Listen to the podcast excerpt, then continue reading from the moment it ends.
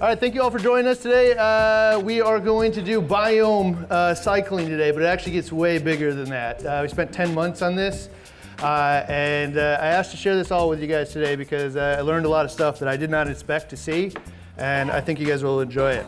So what I'm to hit on is the 15 things that changed the way that I look at my tank forever. And I, I, don't use those words lightly. Uh, I really will not look at my tank the same way as I looked at it before, and hopefully you guys will say the same. Uh, if you're here, you probably already know, my name is Ryan Batchelor. I'm an 18-year reefer. Started this in like 2004. I called that my primary qualification. Uh, I've been doing this a lot. I've failed a lot. I've succeeded a lot. I've been around a lot of tanks. I got 50 plus tanks at work. I'm also the founder of Bulk Reef Supply and BRS TV. So the first time I ever talked about uh, rock was like 2008. Uh, 17,000 people or something watched that since then. uh, right now, my current position is customer advocate. Oops. For a place called Aperture Pet and Life, which uh, uh, owns Bulk Reef Supply now. Uh, good news. that means that I, I, no longer have to worry about whether or not we ship anything, and my sole function here is actually to do just this type of stuff that we're doing today. and I believe that the, all that's driven by the fact that I believe that this hobby is hard. The failure rates of it are, are really high. And my mission is to help reefers overcome that and realize their dreams in the same way that I have. And thank you all, because uh, I get to do my dream, dream job every single day uh, because you guys are interested in furthering your tanks as well. Uh, and uh, also, uh, I'm doing it again. I'm going to poke the bear today. So uh, I want to take some risks. I want to say some stuff that is uncomfortable for some people to hear, some things that challenge the things that we know. Uh, and so I'd like you guys to do that uh, for the next hour. Let's push the limits together, open our minds to some new things that we haven't seen before. Uh, and the real reason we're here is because three years ago I started a journey about uh, my first speech. By the way, this is my second speech my whole life. Uh, so if I have a nervous breakdown, you'll know why but we started down a journey of having a 10 year tank, and it inspired me to set up my own tank. I put a lot of effort into it at my new house. It was going to be the biggest tank I ever did. And man, was that a really, really hard journey. It was filled with cyano like I had never seen before. It was filled with dinos like I had never, or diatoms like I'd never seen before. It was filled with uh, bacterial blooms that uh, would come, and they would come and go. Uh, one problem just going to the next. And the reality is, is if this can happen to me, it can happen to anybody, and I need to know how to find uh, the solution to this so we can stop uh, the gambles that are happening each time. So that's what this is. We're going to beat the ugly stage, uh, the biome cycle. And for those of you wondering what the cycle is, we're not talking about nitrogen cycle anymore. Uh, everybody in this room can do that in their sleep. In fact, you throw some fish, throw in some Dr. Tim's, and move on with your life. Uh, cycling a tank is no longer hard. What we're talking about now is getting it ready to sustain life uh, getting ready to sustain corals and fish in a healthy ap atmosphere where they actually thrive. And so these are all the questions, real quick. I'm going to breathe through them that we're going to hit today. It's a lot of stuff. I'm going to try to hit it inside of an hour, so I'm going to go fast, but I might go over because we're going to find out what are the uglies of the ugly stage. We're going to find out what causes these uglies. We're going to do, do slimes have natural predators in the same way that algae does? Uh, why does one solution to one problem cause uh, the direct cause of the next? Is an ounce of prevention uh, worth a pound or versus a pound of cure? Diversity sounds good, but is it? Answer is no. Uh, is a dry, sterile rock better than wet live rock? That's a question I think a lot of people would like to know the answer to. Uh, can we seed the microbiome to a tank cleanly? Can we find the balance in between those two things? And is a dark cure worth the effort? A lot of people call it cooking rock, but is it worth the effort to go through doing all of that? Does dipping corals affect the microbiome? When we're dipping the corals and we're killing all the stuff that's on the rock uh, or on the corals, are we affecting what enters our tanks? The answer is yes. Uh, what does a good biome cycle look like? How is, what's the measure that we're going to measure to and uh, how can we achieve success? Is it possible to build layers of redundant protection against the uglies as well? So where if one of these things lets us down, because it's a reef tank, anything can go wrong. We can only influence an outcome, we can't guarantee it. Uh, so if that one lets us down, can the next thing catch it? Uh, and what is the number one uh, mentality that's holding us back? There's something that a lot of us do, including myself, that's holding the whole hobby back. What can we fix it?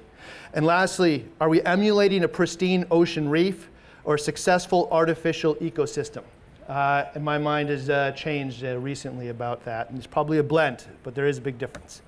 So the experiment that we did is uh, we took 12 tanks. Uh, thank you, Red Sea. They provided us a whole bunch of tanks to do this in. There's a big lab in the back, and we set up experiments. So we're going to cycle them in 12 different ways and see what we can learn from it. Uh, we have one we call the control. It's dry rock, dry rock, dry sand. We're going to measure how that works. We're going to do two live rocks. One of them is what I'll call a paper wet meaning it was wrapped in paper in Indonesia, sent on a boat, and uh, three months later ends up at your house. Uh, then we also have a wet live rock, which could come from either uh, a fish store that was uh, housing it in the fish store, or it could come from somewhere like the Gulf, where they drop the rock in the Gulf, bring it out, ship it in bags of water to your house. We also have what we call the Instacoral. I've done this one many times uh, to various results, but I understand why now most of them were successful, but why some of them wouldn't be. Uh, also, we have six of them from various aquariums. So using microbiome from an aquarium uh, to start those tanks. Now, a lot of this, by the way, this is a, a 10 episode series. So I'm not going to be able to give you every last detail. Uh, that's a lot of it's pretty nerdy. This is the outcome. Uh, so you get to skip all 10 episodes of the nerdy stuff, uh, but you can come and join it later if you want, because uh, that will be uploaded pretty soon. Uh, all right. So stage one of this is, oops, I miss one? Nope. Okay, so stage one is what we're calling the dark cure. So uh, in stage one, we throw rock and sand in there, we start it up, they throw a couple of clownfish in, and we leave the lights off for four weeks to see what uh, uh, uh, develops inside the tank in terms of measurable biome as well as what they look like. And not surprising when the lights are out, uh, they all look pristine like this one. Uh, because all of the uglies are photosynthetic. Every single one of them gets energy from light, so uh, if the lights are out, they don't grow. Next thing, we're going to illuminate these tanks. So for six weeks, we uh, turn them on to the uh, LPS zone. So we're going to turn them on to 75 to 150 par, which is a lower par, lower energy zone, and see what you know comes up and grows and uh, takes over our tanks. Then for four weeks after that, we'll turn it up into like the 350 par zone of uh, SPS, and it's presumably, man, we're to hit it with the sun and watch it just take off all the uglies. And some of them do, some of them don't. Then we introduce the pests. So at the end of that one, really some of these things perform better than you think, but they didn't have to deal with the pests yet. So they didn't have to. Of course, the sterile tank did well because it didn't have uh, any uh, source of dinos or diatoms or green algae. So I went around all 12 of the tanks. We sucked out all the diatoms. We sucked out all of uh, the uh, cyano, the green algae, the chrysophytes, and golden brown algae, and we made a slurry and we dumped them in all 12 tanks to see which of these tanks could actually defend against these things. And most importantly, can they defend about them without the reliance on uh, uh, uh, snails and crabs and fish? And the answer is yes, some of them could. Uh, most of them can't. Uh, but which ones and why and how does it connect together? Uh, but we also did it twice, by the way. I wanted to make sure they were all infected with all of these things. So we went and mixed it up again and dosed them again. All of these things are introduced to this. And then we introduced the microcrustaceans. So microcrustaceans can be a whole lot of things. It can be amphipods, tiny little snails, copepods. Notice how that tank is clean. One of the things that you're going to see today is how important that the copepods are. This is one of those things that opened my mind. I, I think anybody here, raise your hand if you thought copepods were important to a tank. All right, about half of you. How many of you think they're really, really important, like critical? If you didn't have them, you would uh, uh, have a problem. Yeah, Sean, Algae Barn, over there. Uh, okay. Anyone else? Yeah. You're going to have a different opinion today. Guaranteed you will not think about this the same way. There's a reason that this tank is clean now. Okay. We also did aquabiomics. Uh, is anybody from there here? No? Okay, so aquabiomics did eDNA testing. So it's DNA testing, environmental DNA testing. So basically anything that uh, like goes through the universe will leave some kind of trail of itself in the past. Uh, and in water, it's really good because it's fluidized and you can capture it and test for it. So we're going to do eDNA testing. We'll test for diversity. Uh, diversity in the uh, microbiome of archaea and bacteria. Uh, it tests as a percentile. It says a 10 right there. That means that 90% of tanks are better than this one. Uh, and we measure against that. Short story is diversity is actually a, an end game, not uh, where you start. We also test for balance. So balance score is something different, which is not how many things that you have in the tank, but are they the right things and are they in balance with each other, which turns out to be way more important than diversity. Like uh, most things doesn't really help me. Uh, and then we look at the composition of this stuff, and I guarantee you we'll get past the nerdy por portion of this in just a second. But we look at you know what types of bacteria make up uh, the uh, a typical tank. On the right there is a typical sample, and on your right, or uh, the left of that is uh, your sample. And so your sample in my new brand new tank does not look anywhere near as balanced or diverse as a typical tank. Uh, all right, so moving on. What are the uglies? And there's five of them in my mind. There's a bunch of them that go past this, but the five is they're all photosynth uh, photosynthetic, and there are five of them. So uh, one of them is algae. This is probably the easiest one to beat in most cases. It's your hair algae, it's your turf algae, your bryopsis, your film algae, your bubble algae. And the main way that you would beat these things is usually some fish.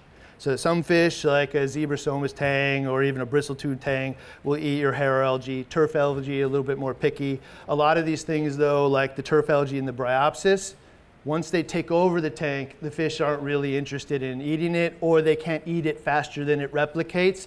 So it's more important that we put the fish in before these things grow uh, than it is uh, waiting until there's this plague outbreak of bryopsis.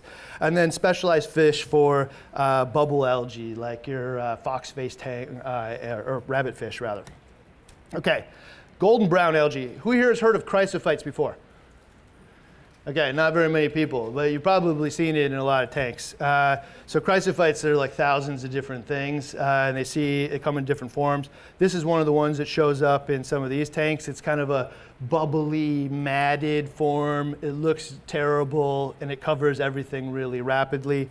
This is probably a form that a lot of you have seen more, and you could mistake it pretty easily for like a, like a, green hair algae or something. But the difference is it kind of looks bleached. It looks like it uh, is uh, really weak, like it's going to die.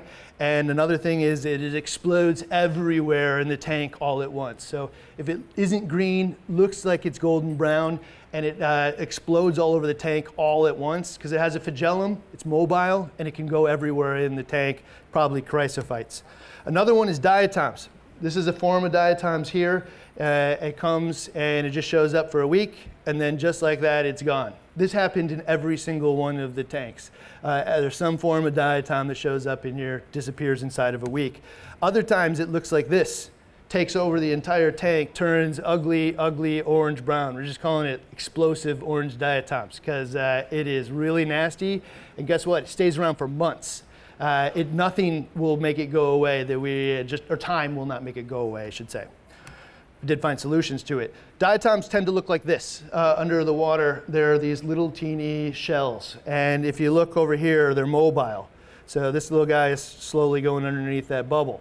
This is the reason that they look like a slime in our tanks is because they are essentially a silica shell, which is glass, and then they surround themselves in like a mucus, and when you get enough of them, they form a slime together, and there's clearly enough of them here under the microscope. Also, what are dinoflagellates? Not all that similar or dissimilar from a lot of other slimes, but you can see it growing in the sand here. In the sand, it'll form this big sheet of stuff. And we're lucky here it doesn't actually take over the tank. And who here's had battle dinoflagellates before? All right. who said the, they were easy to beat? Yeah, sometimes they are, sometimes they aren't. Sometimes they solve themselves. Sometimes, man, you just want to punch yourself in the face for the next six months. Uh, it's really, really tough. Uh, this is what they look like under the microscope. Tiny little guys shooting around everywhere.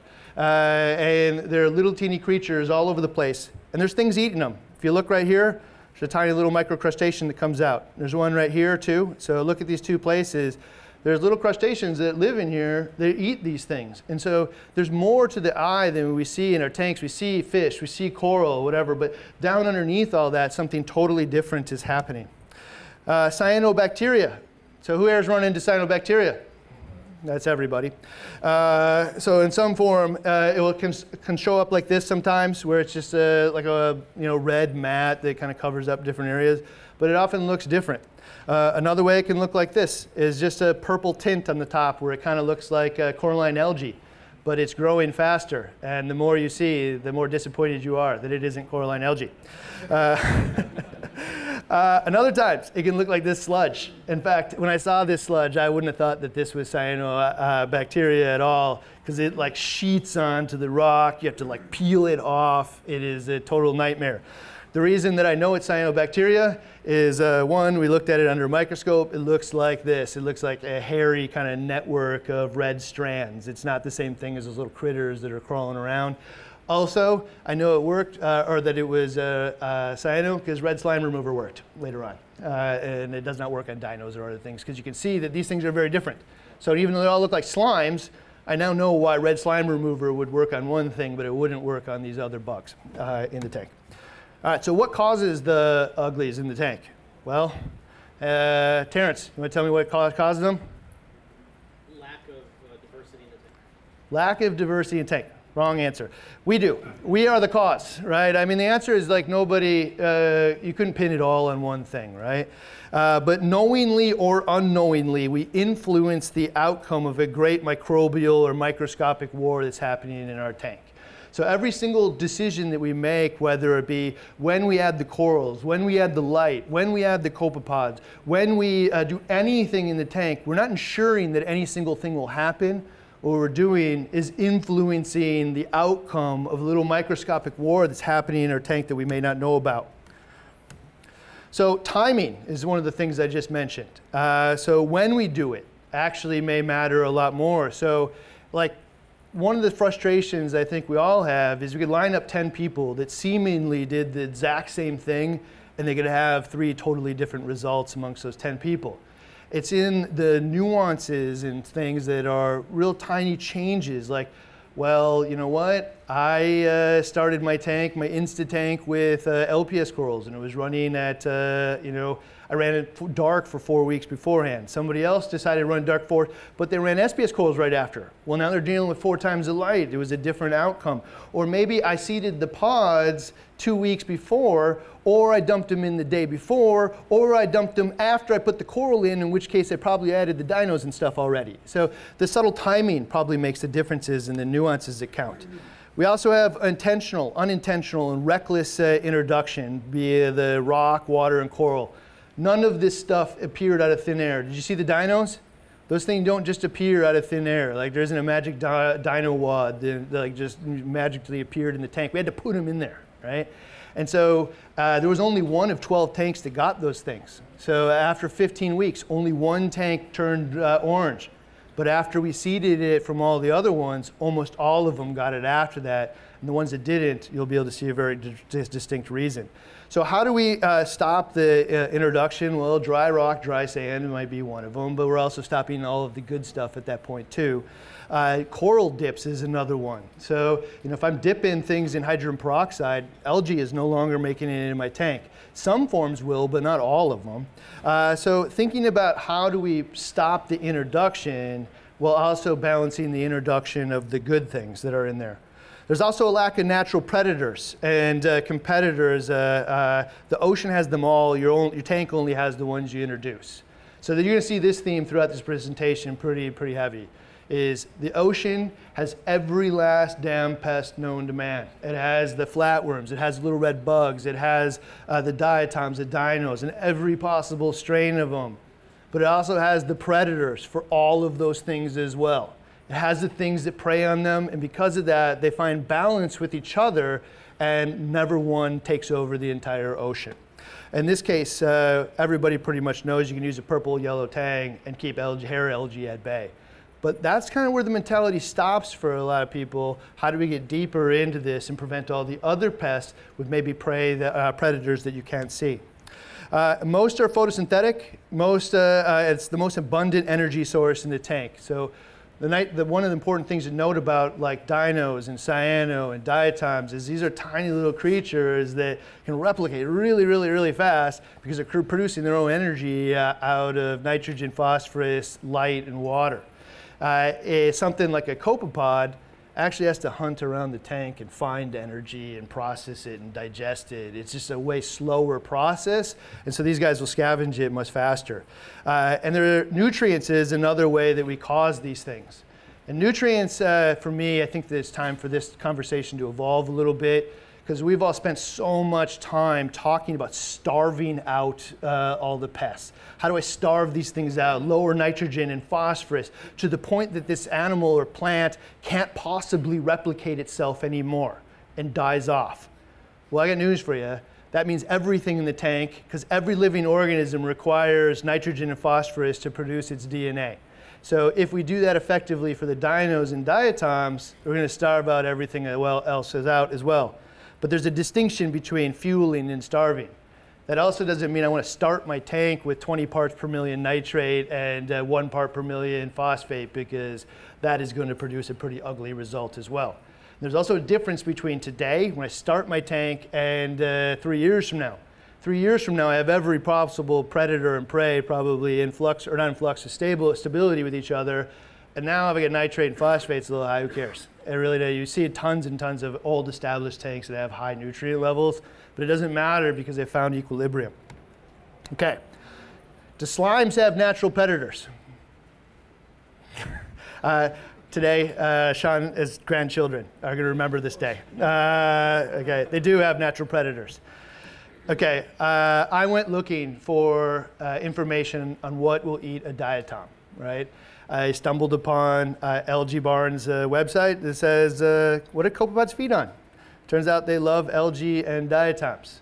All right, so I called up Sean, I asked him if that was really true, uh, who wrote this thing, and he says that to culture the copepods, they actually have to dose diatoms in there. Otherwise, the uh, copepods will stop reproducing, uh, like I think it's like the eighth cycle or something like that. It's probably the silica or some nutrient that comes with the diatoms that if you don't put this in there, the copepods stop growing.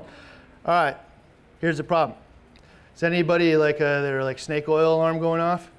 Anyway, because uh, mine does. Like uh, just because a manufacturer talks about itself great doesn't mean it's really great. But there's other uh, information. So I go down to Monterey Bay Aquarium. I have uh, Meet the Copepod, right?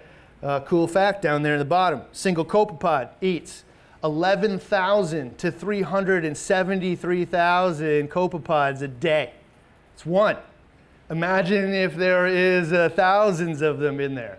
All right, so this isn't Sean trying to sell us copepods anymore. This is uh, the uh, Monterey Bay Aquarium. All right, so now I found on YouTube this guy. Uh, his name is El Chifo. I hope he doesn't mind that I used his video here because this is the best video I've ever seen of amphipods eating dinos, right? I mean, these little critters are running around the tank, chewing up these dinos. Seeing's believing. There's a bunch of these videos out there. If you go looking for them, you can actually watch these things eat them. And at different parts of this video, you can actually see them in the belly of the uh, amphipod swimming around trying to actually get out of the belly. All right, anybody question whether or not uh, microcrustaceans eat dinos at this point? Okay, well, no, but the real question is, can it solve my dino problem in the tank? The answer is yes. All right, week 25. Okay, so this is a tank that is overrun with uh, diatoms. Like, is, has anybody seen a problem like this this bad before? Okay, I mean, you keep getting nods out of you. You must have had a really terrible tank at one point. Uh, you, me and you feel each other. Okay, so uh, this looks terrible. It is super hard to beat. Okay, so we add some copepods. Call up uh, Barn and say, send me some copepods. I add them to the tank. Uh, in one week, turns to sludge.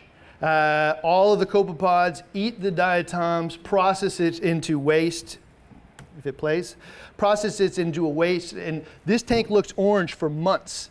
And then out of, out of nowhere, all of a sudden, processes it into this sludge that's in the tank. We clean the sludge out, diatoms never come back, right?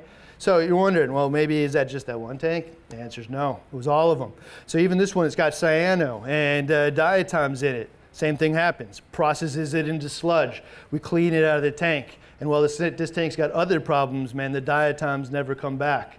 So this thing that uh, they tell us that it eats them, we watch them, we eat them, and then it actually saw, you can see the problem dissipate in the tank.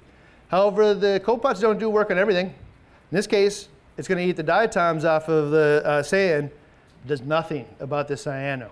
So there isn't a magic solution to all of this. And we talk about the biome redundancy and how we have to build layers of different organisms to find balance because the ocean has them all, predators and prey and pests in our tanks. We're going to have to figure out how to find that balance as well. Okay. So why is the solution to one problem the cause of the next? And I'm going to tell you, like, we saw this over and over again. The hammer solution comes in and uh, we wipe out whatever the problem is, but it's just quickly replaced with some other garbage you don't want to deal with. Uh, and it's because we're resetting the battlefield and the next strongest organism will take over the newly created territory. So that tank or that that uh, uh, tank, tank was covered in uh, diatoms. It was taking up every available space. Well, they're all gone in a week. What is it just going to look good now? Like there's some other problem that's in the tank that's going to do. And by the way, it also that sludge, all nutrients now right? So if I were to do this over again, I'd suck out as much of that slime as I possibly could because it's just going to turn into nutrients right after that. Uh, and so this is a pretty good example of this is you'll see a little bit of cyano on the bottom. This is gone. All of a sudden, the dinos are gone, or the diatoms are gone, but the cyano follows. So we clean it out, and the cyano stays. The diatoms never come back. But it gets worse than that. Like eh, it seems to be whatever the weakest organism is, just kind of follows the next one. And in general, and there's so many species of these different things, you can't really pin it, point it down to one thing. But I would tell you that it seems like dinoflagellates are the most aggressive, followed with some of the more aggressive forms of diatoms, followed with uh, cyano, and followed with uh, uh, chrysophytes, and then followed probably with green or like green algae, which is generally pretty easy to beat with a fish. But overall, the weeks here, the chrysophytes show up, and I don't know if you can see it in the screen as well, but I mean, it's just covered in this bubbly goo. Uh, it looks kind of like bubble algae, but it's matted chrysophytes. It's a colonial form. So goes from diatoms, cyano, chrysophytes, and if I wipe this out, it'd probably start something else. So the big thing here, I think, is does anybody want to deal with this? Because I don't. And I don't want to deal with the thing that comes after it either. So what if we use a little bit of that ounce of prevention and just solved it? Like it's hard to imagine right now. Like, what if we had just put a thing of copepods in beforehand? We would have never let the whole thing get out of, uh, out of control. And by copepods, you can buy them from him. You probably go get a piece of rock from a fish store. There could be a billion different ways of doing it. Uh, so uh, that's that ounce of prevention versus a pound to cure. The answer is obvious, man. However, action is in the, uh, a calculation of awareness, risk, reward, and belief there's a lot of things that we all believe uh, work in our tanks, but we don't actually do them because we don't know the risks of it. If somebody had showed me that, like, hey, your tank could go this bad, and all you have to do is uh, find some source of copepods beforehand, done. I just didn't know. I didn't know how easy the solution was. I wasn't positive and absolutely sure that this was the preventative to it. Uh, and now that I know, of course I would. But really most preventative things in life, you have to really do that calculation that the risk is worth the reward or the reward is worth the effort. And so in this case, uh, monetarily. So anybody know the reason that uh, we wiped them out in a week? It's because each one of those tanks got 16 jars of copepods. Uh, 16. It's 400 bucks a copepod. So why did I do 16? Well, because I don't want to dose one and wait for six weeks and then have everybody in the room say, well, I don't know, they kind of went away because the copepods, or maybe it was time, or maybe it was whatever. I wanted a result. If, if 16 jars of copepods does not clear these things out, garbage, your website's wrong. Uh, but it does, right?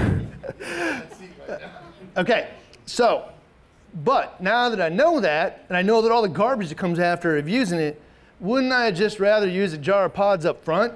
Because a couple of these tanks that didn't have this problem did that. And in fact, I didn't do it. I just used media that had come from a tank that had had that stuff in it at one point in time. So I'd, I'd used the pods, his ecopods, in a tank that was the donor source of uh, rubble previously moved into this tank. And so I didn't even need the whole jar. It's just like a couple of them existed and they solved the problem for me later. Also, ounce of, uh, uh, uh, the ounce of course here, meaning which one of these tanks do you want? Do you want this garbage one that's uh, full of garbage? Or do you want the one that's uh, purple and full of sponges and looks beautiful? Well, yeah, but that's week 32. Who wants to wait 32 weeks to find that? Not me. Zero. No, no way. I want a faster, easier way. So ounce of prevention up front, As long as I believe it's the answer, uh, it's affordable and it's easy to do, and for do it for sure. All right, so I answered that diversity thing. Who here thinks diversity is good? I did. Uh, almost every every forum post I've ever seen, like, oh, your tank's not diverse enough, you know, and like follow along. It just sounds like a good idea. Okay, the answer is I wouldn't chase this dragon. Like, it, it may be true uh, that most advanced uh, or uh, uh, stable tanks are very diverse, but I don't think this is worth chasing because I don't think you're going to achieve it. So in our diversity testing, Uh, uh, the one that you assumed that would be the most diverse uh, is, and it's the Gulf rock. You know, the Gulf rock, they dropped that rock in the ocean, let it sit there for years, scooped it up, brought it back to the facility, put it in water, packed it in water, shipped it to uh, my facility in water. Well, yeah, I mean, that's the most live possible form of rock that you could probably have. But even that, man, is not really impressive numbers. You know, the 12 percentile, you know, four weeks in, meaning like 88% of tanks are more diverse than this one. In fact, almost all of these tanks, super, super low diversity. Uh, but it is true the Gulf Rock won the day on all of them. But that's also this rock. Does that look diverse to you? Because it looks diverse to me. It's filled with organisms in it, not any ones I want. so uh, diversity can be good and it can be good bad. It's just a gamble because it, it's not measuring only good things. It's measuring the good, the bad, and the photosynthetically ugly. However, diversity is a destination. So all of these tanks are pretty diverse. Uh, this one right here is the BRS 160. It's a 68 percentile, meaning only 30-ish percent of tanks out there are more diverse than this one. Uh, this is my own tank. It's two years in, 8 million corals went in and out of this thing, 63. Uh, Steve's tank, uh, six years old, a diversity of 72. So these are all tanks that have been up for many years. They just kind of end there. You just, that's just the way it is when you add all these things. And diversity also and measured in aquabiomics is you're only measuring the things that make up more than 1% of the whole matrix. Uh, very difficult. All right. However, I tried really hard to create diversity with this tank right here, which is in the BRS TV video set.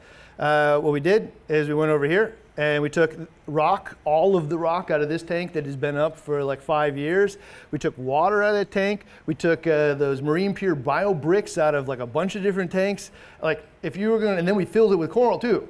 Like if you're to try to create diversity day one, man, I think it'd be difficult to beat this. But it's still only a 16, right? It's just in flux. Doesn't matter what happens. You can take the most stable tank known to man, but once you move it and change the sand, all kinds of things will start to beat each other out. Okay, next one. Is sterile, sterile rock better than live rock? Raise your hand if you like live rock. Live wet rock is your way to go. Only hand. Uh, who likes dry rock? Ah, more. All right, answer is uh, I, I, believe we can do better than both. Uh, we can probably find a middle ground in between because they're both going to have problems. Uh, so we're just swapping problems between this. Dry rock, this is dry rock here. This is week 14. So 14 weeks, we've been lighting it for uh, like nine weeks, pounding it with the heat of the sun, you know, 350 par.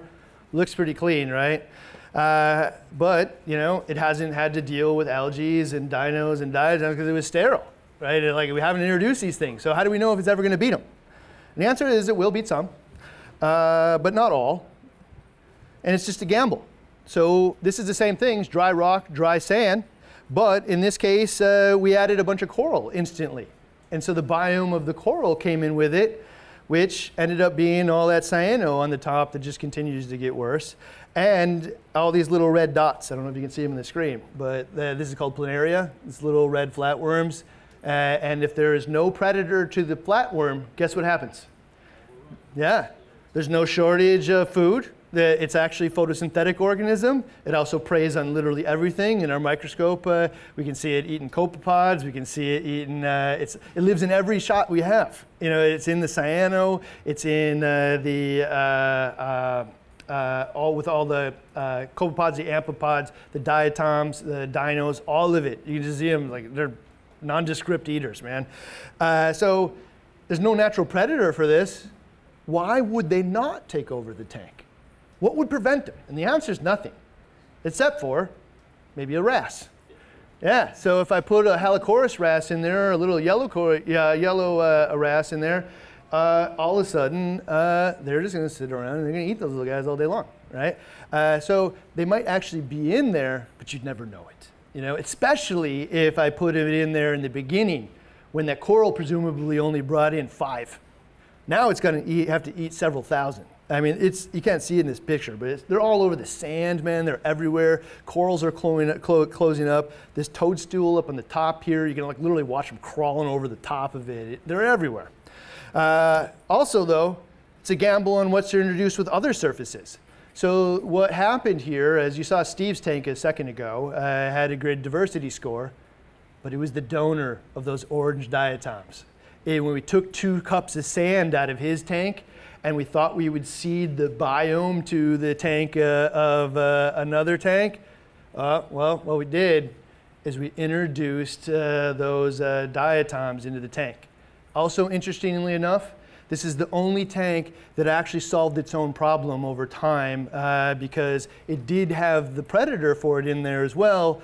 But in the sand, man, when I mixed it all up, basically I buried most of them, probably killed off a bunch of them. And the reality is, is the copepods just don't replicate as fast as uh, the dinos do. So explosion, but eventually this one solved it because it had the solution in the tank. It just wasn't able to keep up.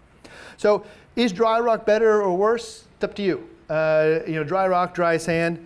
I will say that they can probably do better than this, but we also don't have to go all the way to the other end, which is just dumping everything known to man, which we'll show you in just a second as well. Okay, so this is uh, what I'll call, you know, wet, uh, water wet rock. That's that rock that's shipped in water, water uh, uh, rock that you got from the fish store, because at the fish store, you know, even if that rock wasn't like the most live thing known to man, it's in a bin that was filled with lots of rock that has been there probably for ages. Some of that stuff is going to migrate onto that, but some of it, it's really going to depend on which fish store you're at and what microorganisms were in there. Uh, but there is a heavy emphasis on herbivorous fish and cleanup crew if you're going to do the, this method. It has the most organics on it. It has the most critters on it. And they just came, like in the case of the Gulf rock, it came out of the ocean. It was just exposed to the sun. All of that stuff is there. It's ready to take off, and it certainly does. Uh, there's also a ton of organics on this rock. So the organics that will break down, there's sponges on there, filter feeders, all kinds of different organisms that aren't going to make it in this tank uh, and they're immediately going to turn into nitrogen and phosphorus. The nitrogen and phosphorus is going to feed all of that green hair algae rapidly. Again, why the emphasis on herbivorous fish and cleanup crew.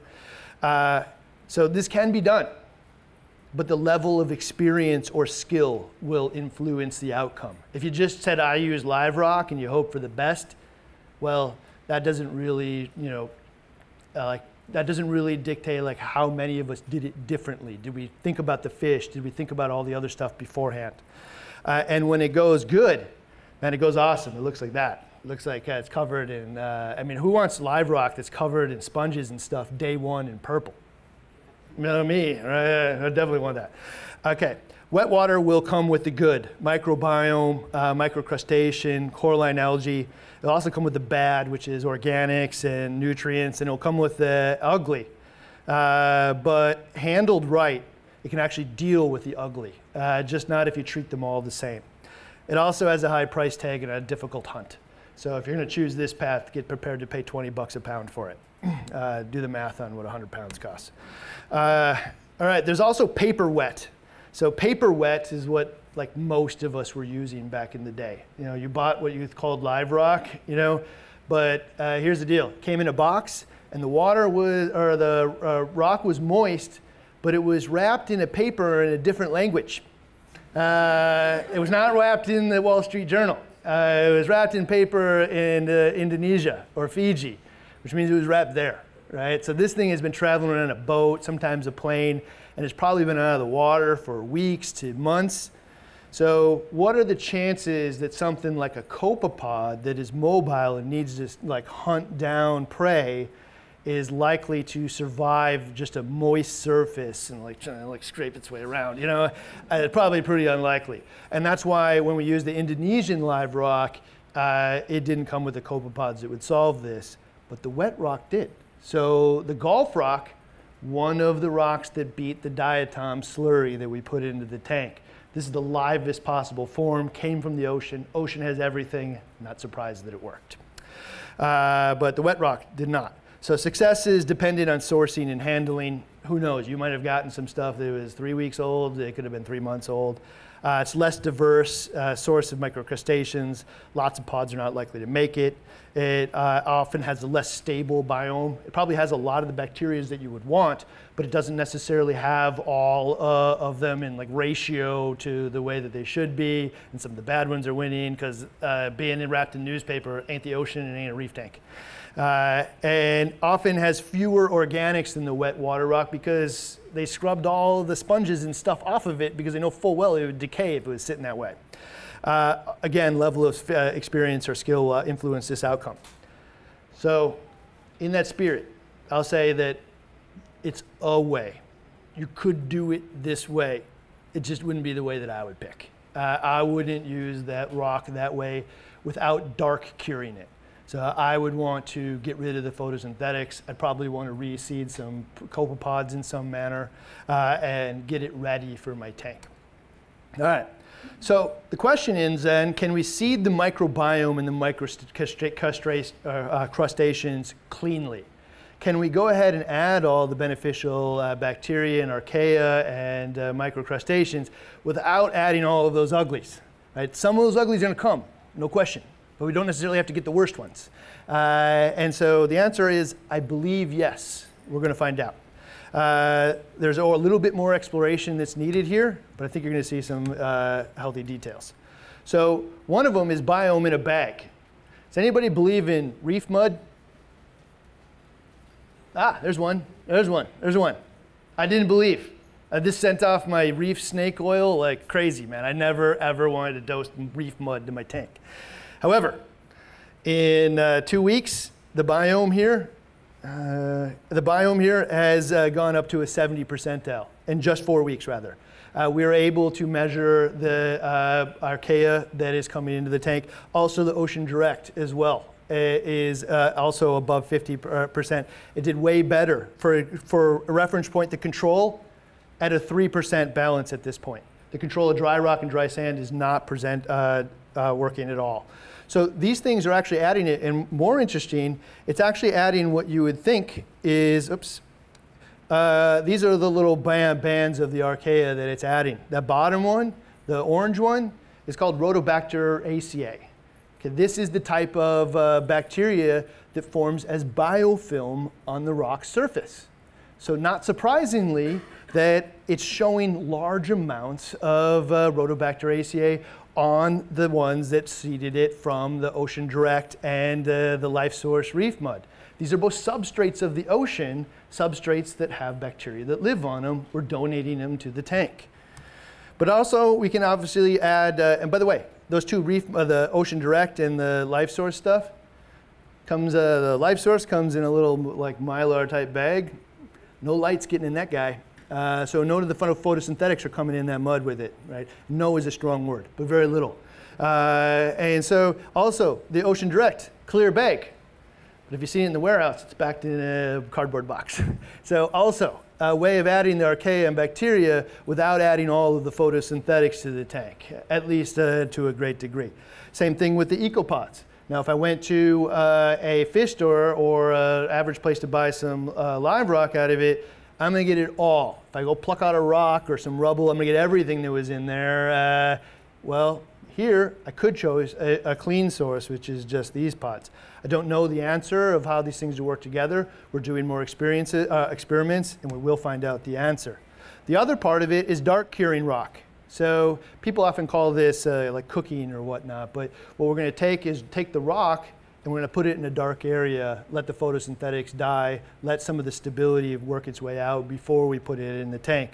And I'll tell you that was actually the winner of the whole experiment in my mind was the dark cured media. It's a little unstable because the media really depends on where the media came from, uh, but in the end produced the best results. So the answer is, or the next question is, dark curing the rock worth the effort? Has anybody here dark cured rock before, cooked it? Okay. Uh, did you think it was worth the effort? Yes? Yeah, okay, the answer for me, I would never use live rock again without dark, dark curing at this point.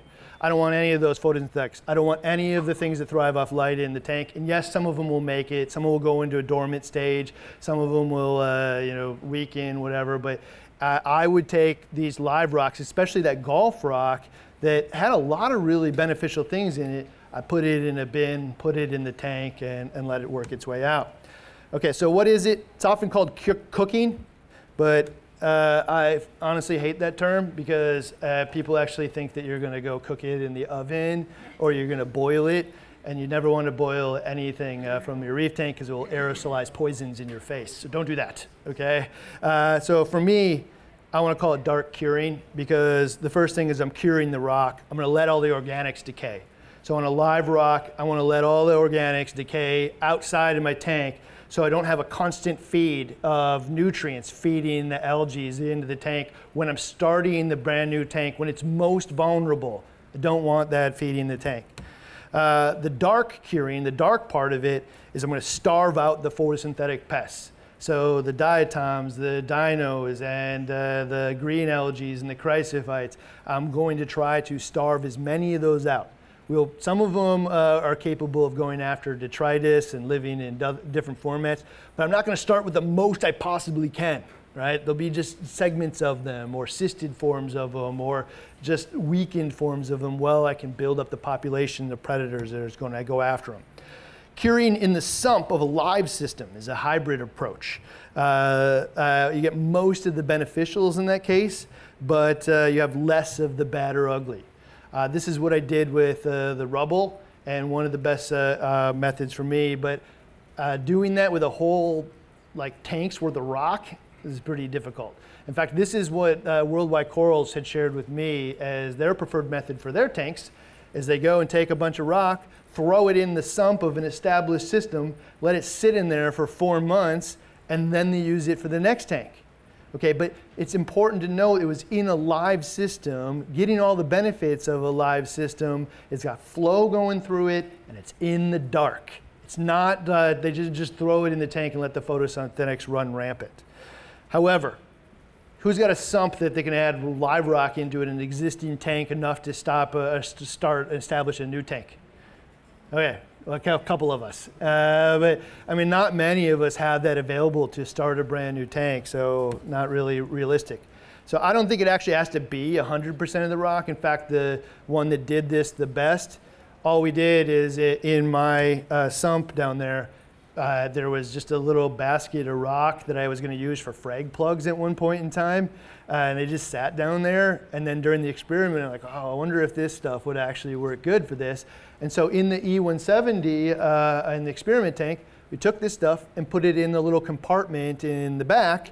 And lo and behold, man, it did really, really well. It was also one of the tanks that beat the uh, diatoms without ever adding any pods because Sean at Algae Barn sent me pods for when I was dealing with all that crap from before in the beginning here. We told you how hard my, my job was. Well, you know what? I wish I'd damn put those things in the first place. All right. So does coral dipping affect biome cycle? Anybody believe that dipping a coral will affect the outcome of your tank? Have you ever thought about it that way? Because I didn't.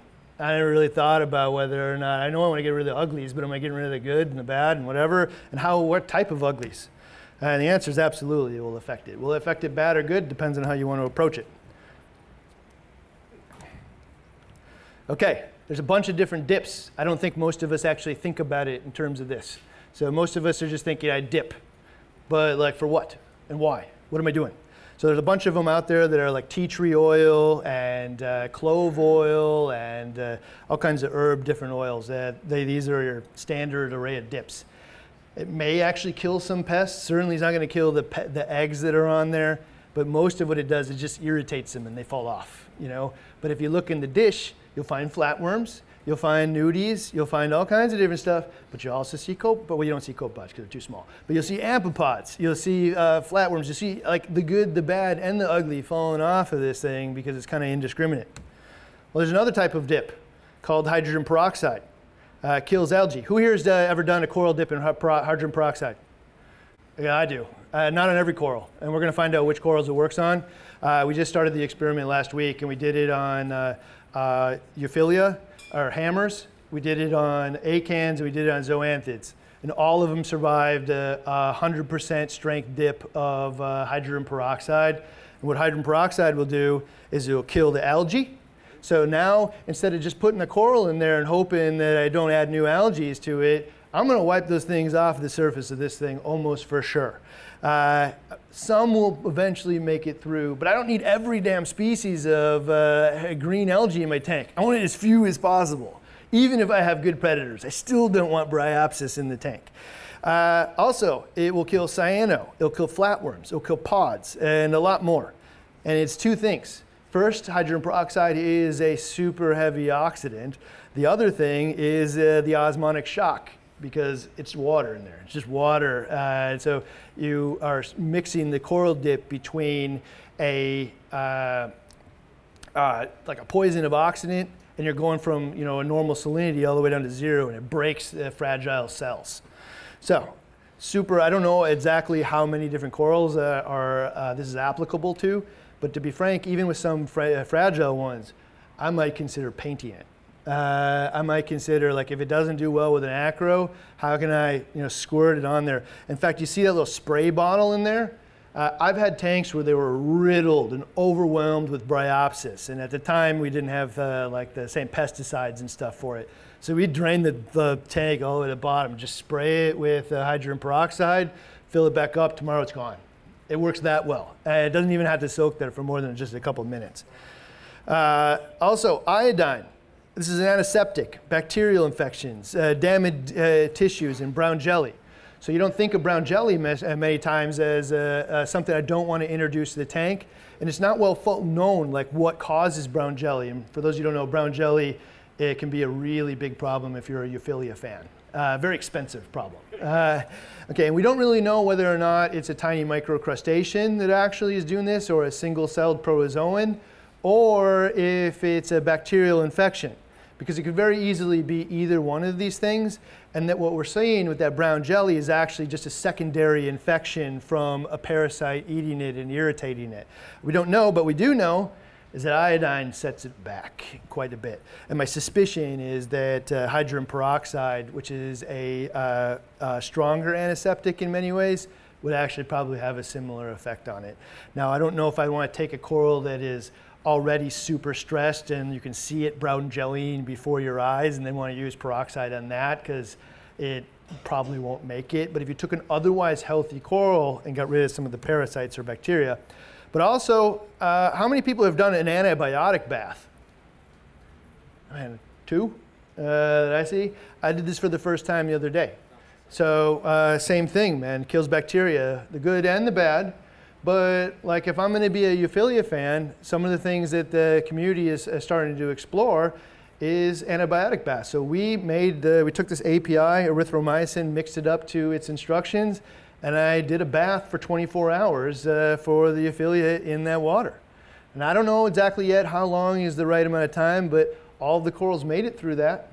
Uh, and so like this might be an evolution of how we consider you know, what do we introduce? If we started sterile, but added the, the beneficial uh, archaea and bacteria via like sources like the life source from aquaforest or the uh, Sea sand and some pods, well, I'm still going to add stuff with coral. I know I'm gonna, but man, let's limit the amount of these things. And it, the one I'm probably the most excited to explore is uh, hydrogen peroxide.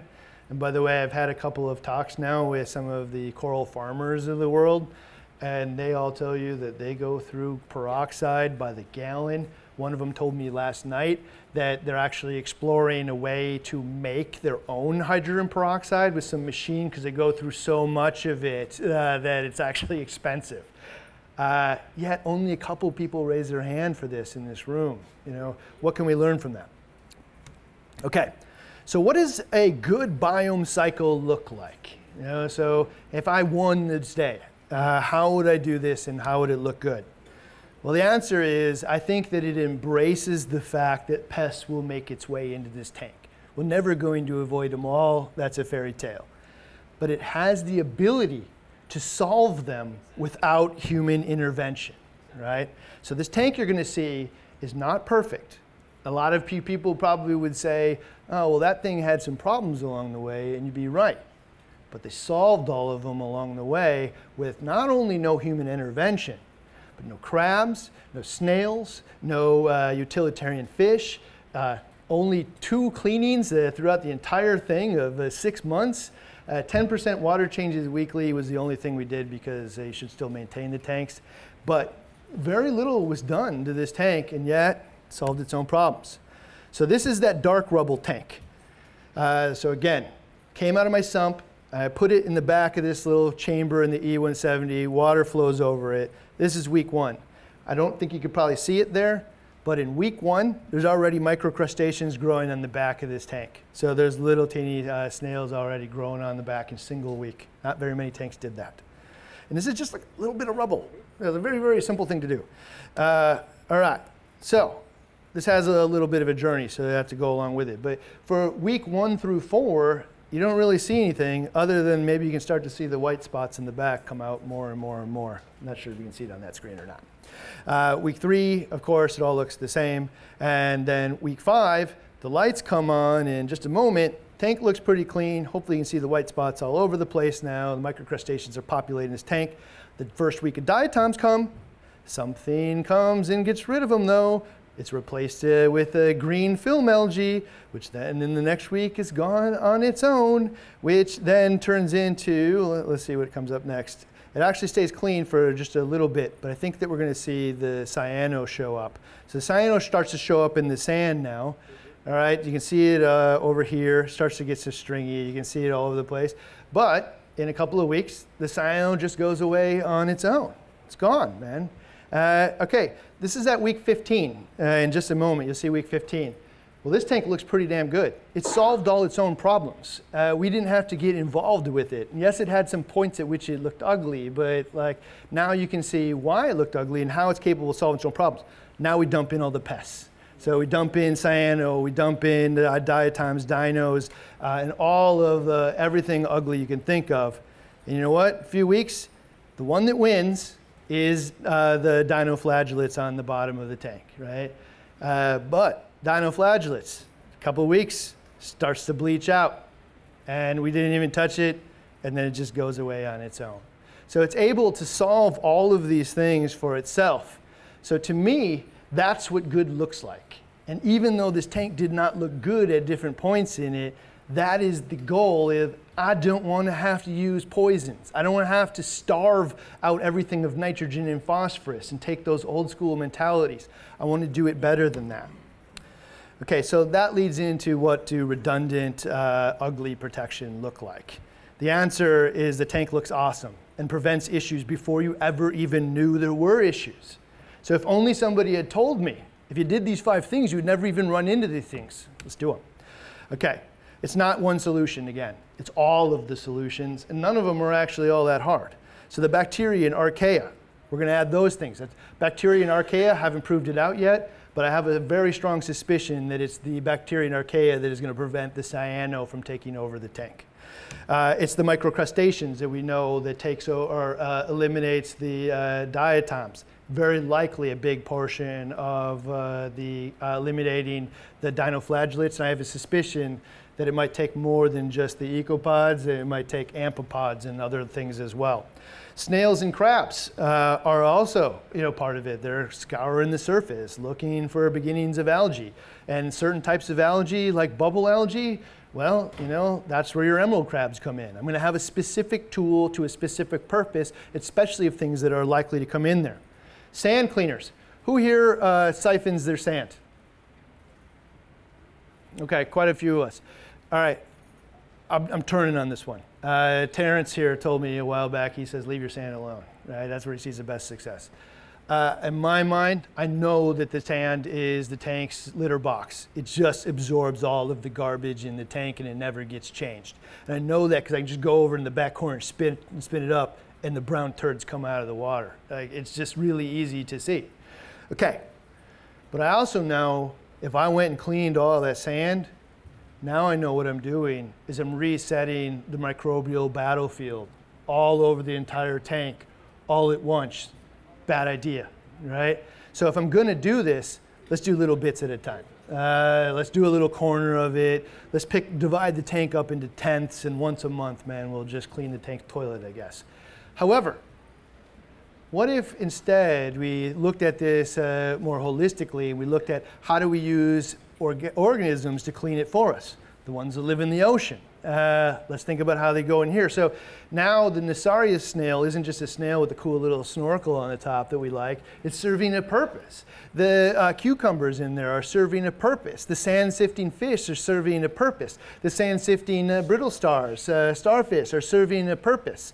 So if we go and add all of these things in there intentionally, can we turn over that microbiome in the sand uh, and uh, think about these things holistically, how they build the top of each other? And yes, some of these snails are going to die over time. You replace them because they're an important part of the ecological community.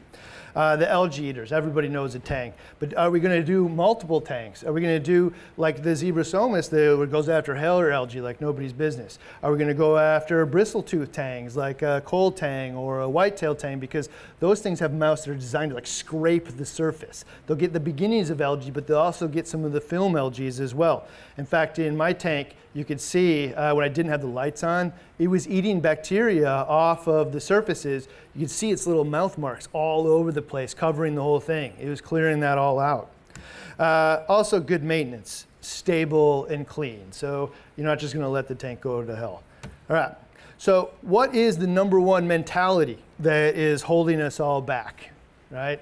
The one thing that I think, man, we just got to scrub out of our DNA, and you've probably got a little bit of it already, uh, but it's thinking that this is an aquarium or a glass box.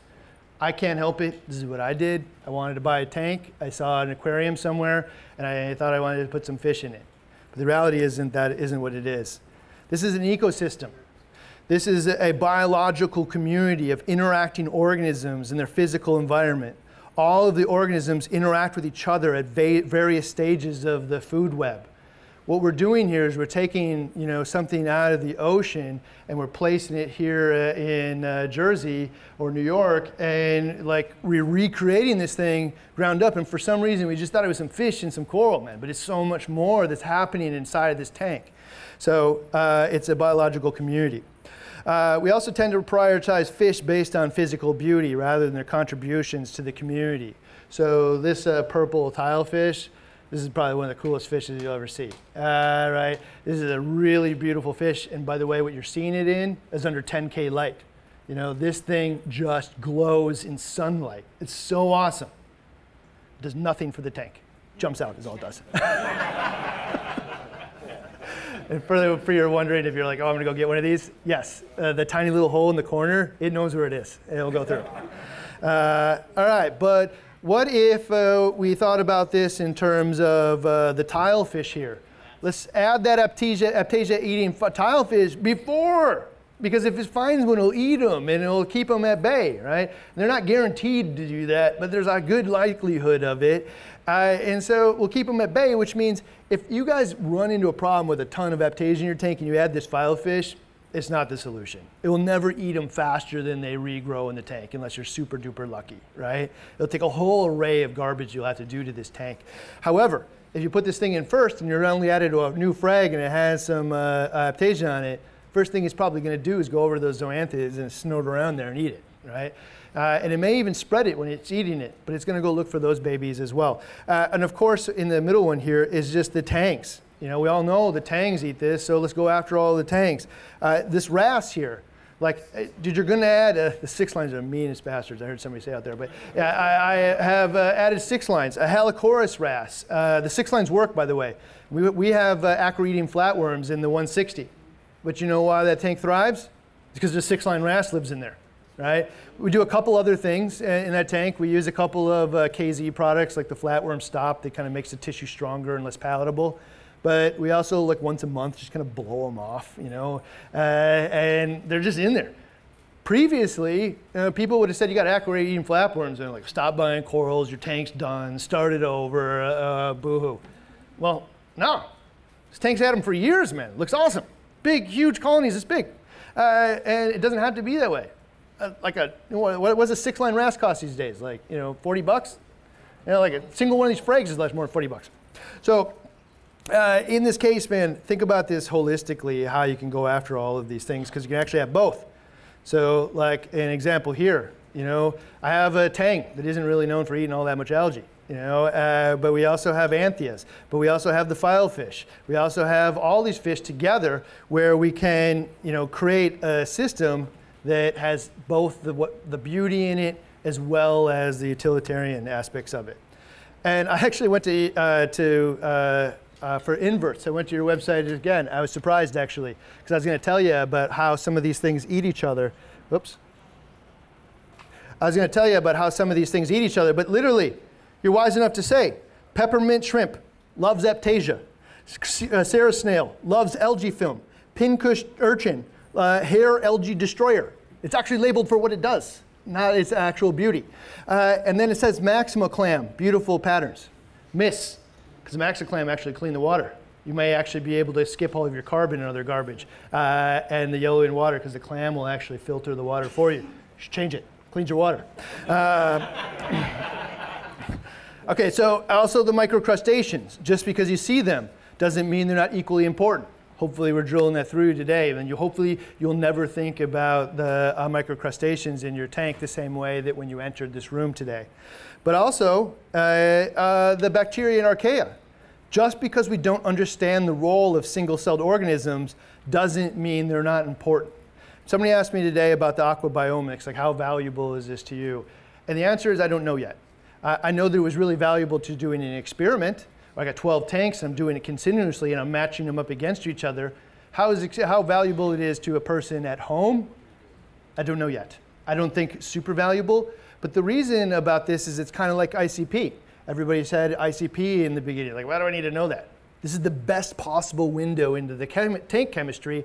And no, I don't personally need to do it all the time, but if I'm having a problem and I'm losing animals, looking into tank chemistry is the right solution. If I'm losing animals and having problems here, can I look and see, you know, what type of uh, uh, bacteria and archaea are taking over my tank? And the answer is the trailblazers probably won't know. They'll be part of the team that learns something new for the rest of us. So when you're doing it right now, know that you're learning for all of us because 10 years from now, this will be something that we can actually identify what is the right path and then replicate it very easily. Uh, only way we won't do that is if we all put our hands in the sand, our heads in the sand and say it's not of value, which it absolutely is. Uh, also, this is a piece of this is a habitat. Habitat is where the fish, inverts, microcrustaceans, bacteria, and archaea live. I built this NSA for me. It was the wrong move. I built this thing because I wanted to build something that was beautiful to the eye to me, and it was. I really liked negative space, and I thought it looked really great. But it didn't have a lot of uh, habitat for the animals that I was going to put in there. So round two, I built the HNSA, which is the uh, habitat negative space. This thing now is designed around having as much habitat known to man. Right down here, this isn't even a piece of rock. It's tons and tons of rubble that are glued together to make a network of interchanging holes for the wrasses to live in. I thought about every place, the types of fish I'm going to have, and everywhere I'm going to have in, all the types of animals I'm going to have in here, and created habitat for these things to live. So when we think about the ecosystem holistically, we're likely to produce it. So, big question of the day. Should we emulate the ocean reefs or successful uh, artificial ecosystems? And I think this is a little bit of a loaded question because it's probably pretty obvious that it's artificial ecosystems. What we're doing in our aquariums is actually very different from the ocean. And I think the best example I can give of that is uh, what I call the space station. So uh, if we're going to send astronauts into space, are we going to emulate uh, the park outside? Or would it be the best path to go emulate the International Space Station? Somebody's actually done this before successfully and housed people up there for a decade that is probably the right move than trying to go figure this out for the first time and you know, figure out how to emulate the Jersey Park. Okay, because the ocean has all of the pests and predators. We only have what we deliberately or accidentally introduced into this thing. So when you look at the uh, bottom floor of this core or this ocean, you can see, like, you can just imagine how many little bugs are living in there. All of them, man. All the dinos, all the uh, uh, algae, all the cyanide, all of them are down in there but they're not taking over because they're all in balance with the predators that are in there with it as well. Also difference between an artificial ecosystem and the ocean is most ocean reefs are pristine, stable environments, and most reef tanks are comparatively dirty and unstable.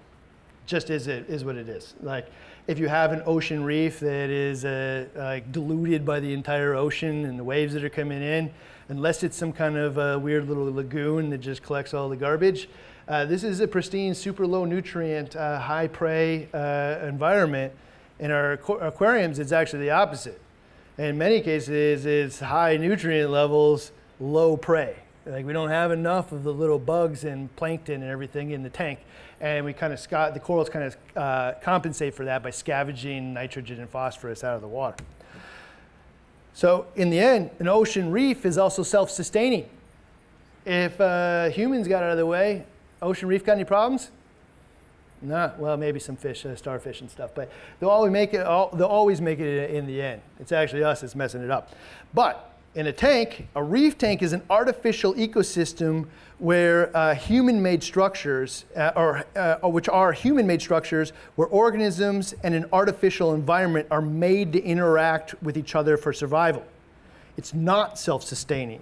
It will perish without human help, and the quality of that help actually dictates the success rates uh, of the tank or that artificial ecosystem. All right. So what's the number one most important takeaway from this whole thing? If it all wraps it up together.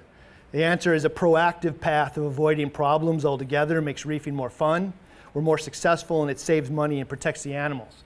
I've been watching forums, I've been watching videos, I've been part of it, but we've all spent so much time trying to hammer solutions, waiting for the algae to take over the tank, waiting for the Aiptasia to take over the tank, waiting for all of these photosynthetic uglies to take, and then we go to the forums and say, what do I do?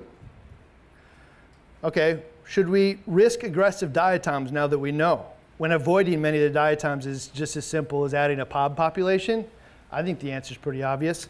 Uh, some green algae are unavoidable, but peroxide dips limit the species that are introduced. And I'm not sure that peroxide is good for all of them, but let's find out. Herbivorous fish and invert predators are better preventatives than solutions to an outbreak as well. Let's put those things in before. I know algae's going in the tank. I don't have to hope and pray. I know it's in there.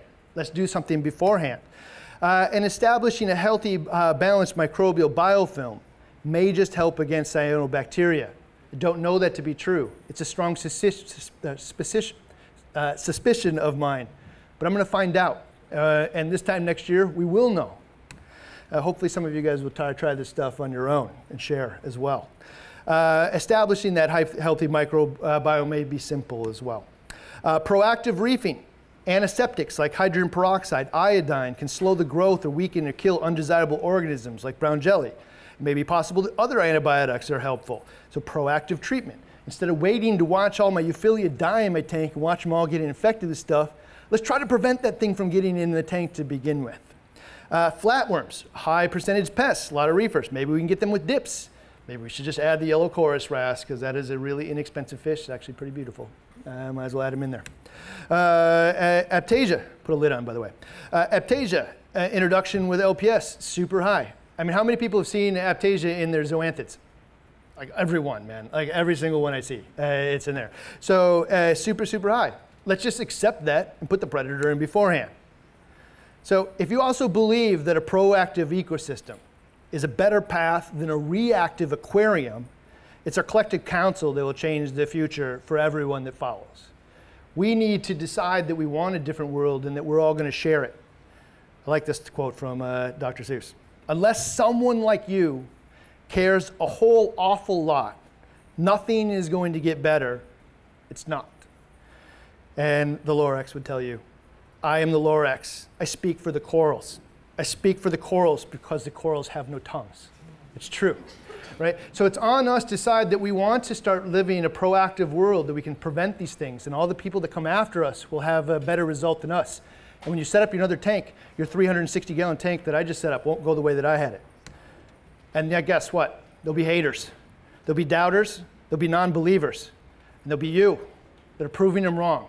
This is the right path, and know it. And we're stewards of all the magic here. Everybody in here that takes care of all of these corals, We're champions of products, uh, progress. There's a fact that you came to this thing and sat through, I don't know how long it was now, uh, hour and 15 minutes. You sat through this whole thing because you're the champion of progress. And everybody in this room cares a whole awful lot. Thank you.